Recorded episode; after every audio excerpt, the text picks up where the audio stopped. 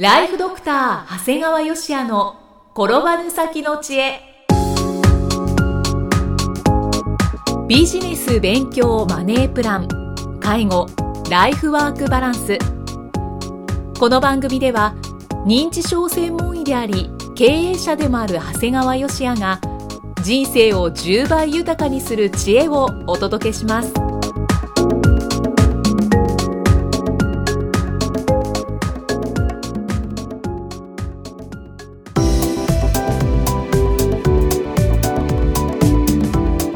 こんにちは、生きみえです。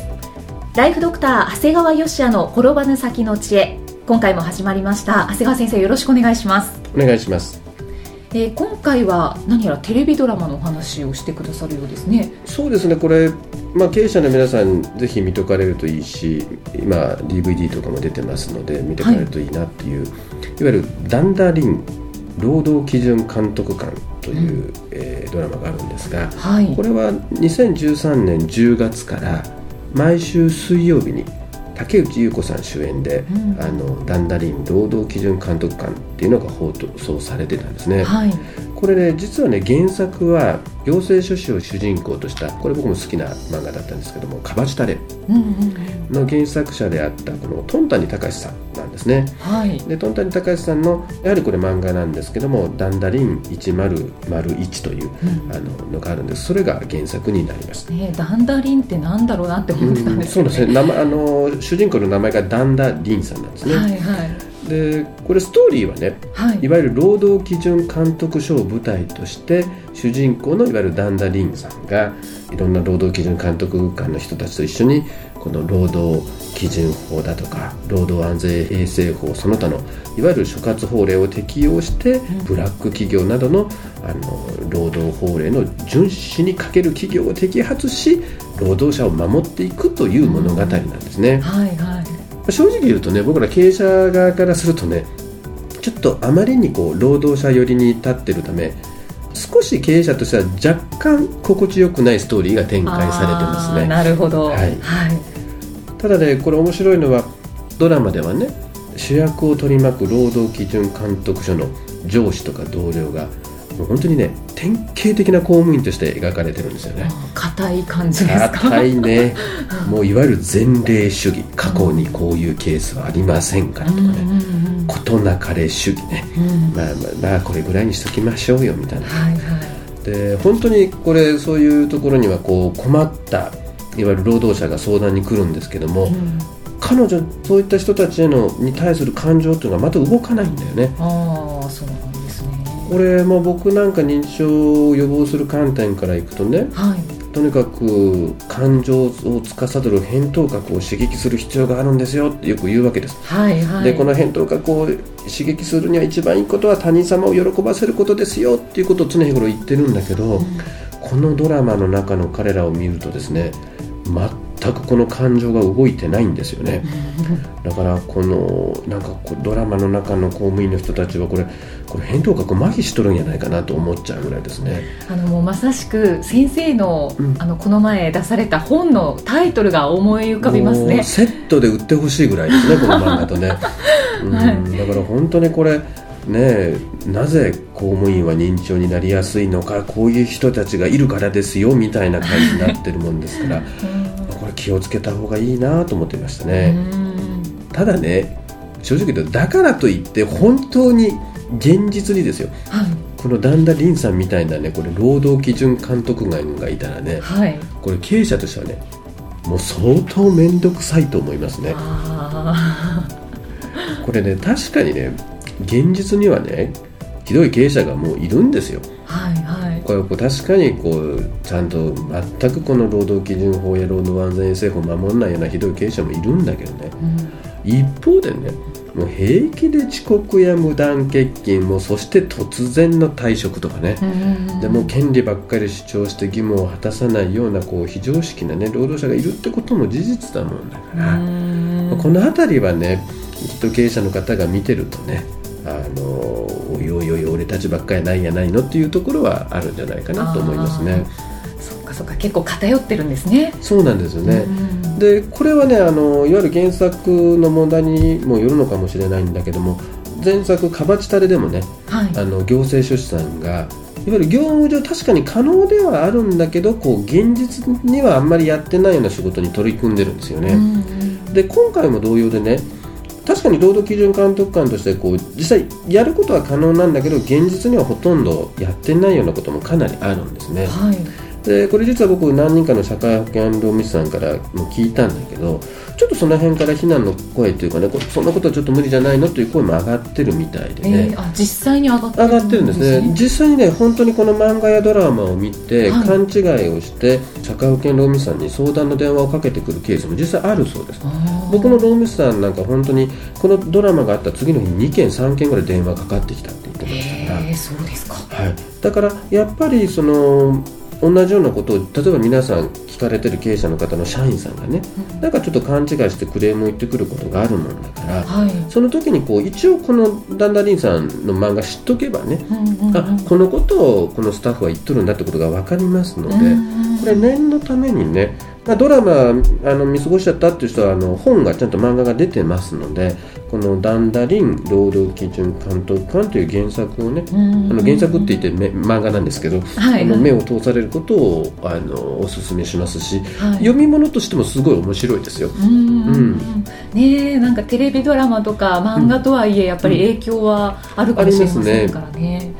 まあ、実際こう僕なんかコンサルをやってたりする時もやっぱり経営においてはね、はい、やっぱりとにかく税務、法務、労務の優秀なプロをいかに使いこなすっていうのはもうこれ一つの経営者の僕能力だと思ってるんですね、うんうんうんうん、で実際ね多くの経営者はね、はい、やっぱり税金の関心が高いもんだから要するに税務に関してはそれなりのプロを雇用している人が多いんですよね。あ、そうですね。で実際こう法務についてもね、うん、やっぱりまあちょっとリスクがあるようなビジネスやってる方はまあ顧問弁護士さんと契約されてる方が多いんだけどただどの経営者さんに聞いても比較的軽んじてるのが労務なんだよね。あ、はい、で労務士と顧問契約を結んでる、まあ、いわゆる中小企業ってほんと少ないんですよ。そんなことないよっていう人結構いるんですよ。うちはちゃんと労務士さんと契約してますよっていう人いるんだけどこれはねだいたい給与計算だけお願いしてるんですね。はい、これ給与計算はねを頼むっていうのを僕はお勧めしてるんじゃなくてさらにその上の顧問契約っていうのをきちっとされた方がいいですよと、うん、給与計算もあくまで実務の話ですからさらに余分にお金を払って顧問契約されるといいですよということなんですね。これは以前お話しいただいたこともありますけれど、はいはい改めてじゃあどのようなことをお願いするべきなんですか。そうですねまず第一に顧問契約を結んでやるのはこれ就業規則なんですね、はいはいこれ確かにある程度の人数を雇った場合は就業規則がいるものですから出来合いのね就業規則を買ってきてそこに自分のところの会社名だけ入れて作るような方もあるんだけども、はい、それだけでやっぱ意味がないもんですから、うん、せっかく作るならやはり自分の理念がちゃんと反映されて、うん、でさらに働く人がやる気が生むようなものにする必要があるしね、はい、であと1回作ったらそのままじゃなくてねもう年に1回は状況に合わせて修正することが大事ですね、はい、うちもやっぱり1年に一遍修正しようとすると必ず修正項目がありますね、うん、でもう新規の雇用時だけじゃなくて、まあ、実際新規の雇用時もやってない人がいるんだけどやっぱり労働条件契約書は必ず待ち合わせる、はい、だから契約者の立場以外で実際働いてる人でもね例えばこう最初に雇用された時なんかちゃんと労働条件契約書を交付するかどうかっていうのは一つそれでここの企業がどういう企業かっていうのを見られちゃってるわけですよね、うん、でさらに最初だけじゃなくて年に1回はちゃんと労働条件交付書を交付するってことはすごく大事なんですよね、うん、で実際やるのは確かに我々経営者がやるんだけどそれの管理文面がこれでいいのか、はい、我々が意図してるのがこの文面にちゃんと反映されてるのかっていう確認をするのが管理をするのが労務士さんなんですよね、うん、ですからうちのグループなんかですともう全ての従業員さんの雇用退職にはもう全て労務士さんの確認を入れるようにしてます。そうするとね結構ね助成金がいただけますよって教えてくれるケースあるんですよ。あ、そうなんですか、うん、この人のこれなら助成金使いますよなんて言われちゃうと、うん、その額がもういわゆる公務料以上もらえちゃったりするとああよかったじゃんみたいなところはありますね。あ、そういうメリットもあるんですね。あるんですね。あとやっぱり今のお話を改めて聞くと、うん、そこまではいいよとか、うんうん、あと中小企業になればなるほどそこまでテーマを合わさなくてもっていう感じになると思うんですけど、ここがやっぱり大事、ねうん、それがね逆に言うとチャンスなんですよ。いわゆるこう今言われたように僕らの医療だとか介護系の事業者って小さいところが多いもんだから、はい、ここまでやってるところってほとんどないんだよね。でそんな中できちっと最初の契約の時はもうちゃんとした労働条件契約書を交わらせる、うん、で1年に1回はきちっとやる、はい、そうするとね逆に働く人もねこの会社はちょっと違うなという思いがあって、逆に何か希望を言えば修正もしてくれるってことになるとね結局信頼を得ることになるんだよね。あ、本当にそうですね。で結果としてねうちなんか割と長く働いてくださる方がすごく多いんですよね。はいはい、一回働き始めたらなかなかやめられないという。だから変な話スタッフが集まらないだとかねせっかく来たスタッフがすぐ辞めるっていうふうに嘆く前にねやっぱり社会保険労務士さんとちゃんと顧問契約を結び盤石な労務の仕組みを構築することをやっぱお勧めしますね。はい、そうするとね結構ドラマダンダリン労働基準監督官、いわゆる原作も含めてね、はい、気楽に読んでみることができるんじゃないですかということですね。そうですね、うん、ドラマを見ていた方の中には先生も冒頭でおっしゃいましたけど、うん、もやもやした気持ちで、ね、見ていた経営者の方もいたかもしれません、はい、けれどもで、そして労働者にとっては気持ちの良い、はいはい、もっと言ってくれよっていう感じ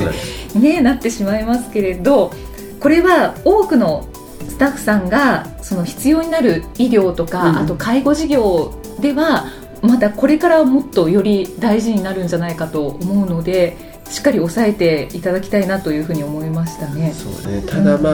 変な話やってもやらなくても明日から何が変わるっていうわけじゃないからどうしても先送りしちゃうんだよね。これ税金だったら税金をとにかく安くしたいやれば安くなるとかね節税になるとかっていうと一生懸命やるんだけどだからこれはすごく目に見えないんだけどやっぱり最終的にすごく効いてくるよっていうところですね。っていう人が多いもんだから逆にきちっとやったもん勝ちだよっていうところもありますよね。ですね、本当にチャンスですね。はい、はい、長谷川先生今回もありがとうございました。ありがとうございました。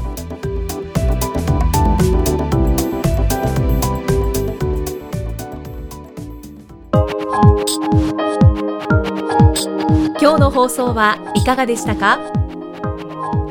番組ではご感想や長谷川芳也へのご質問をお待ちしています。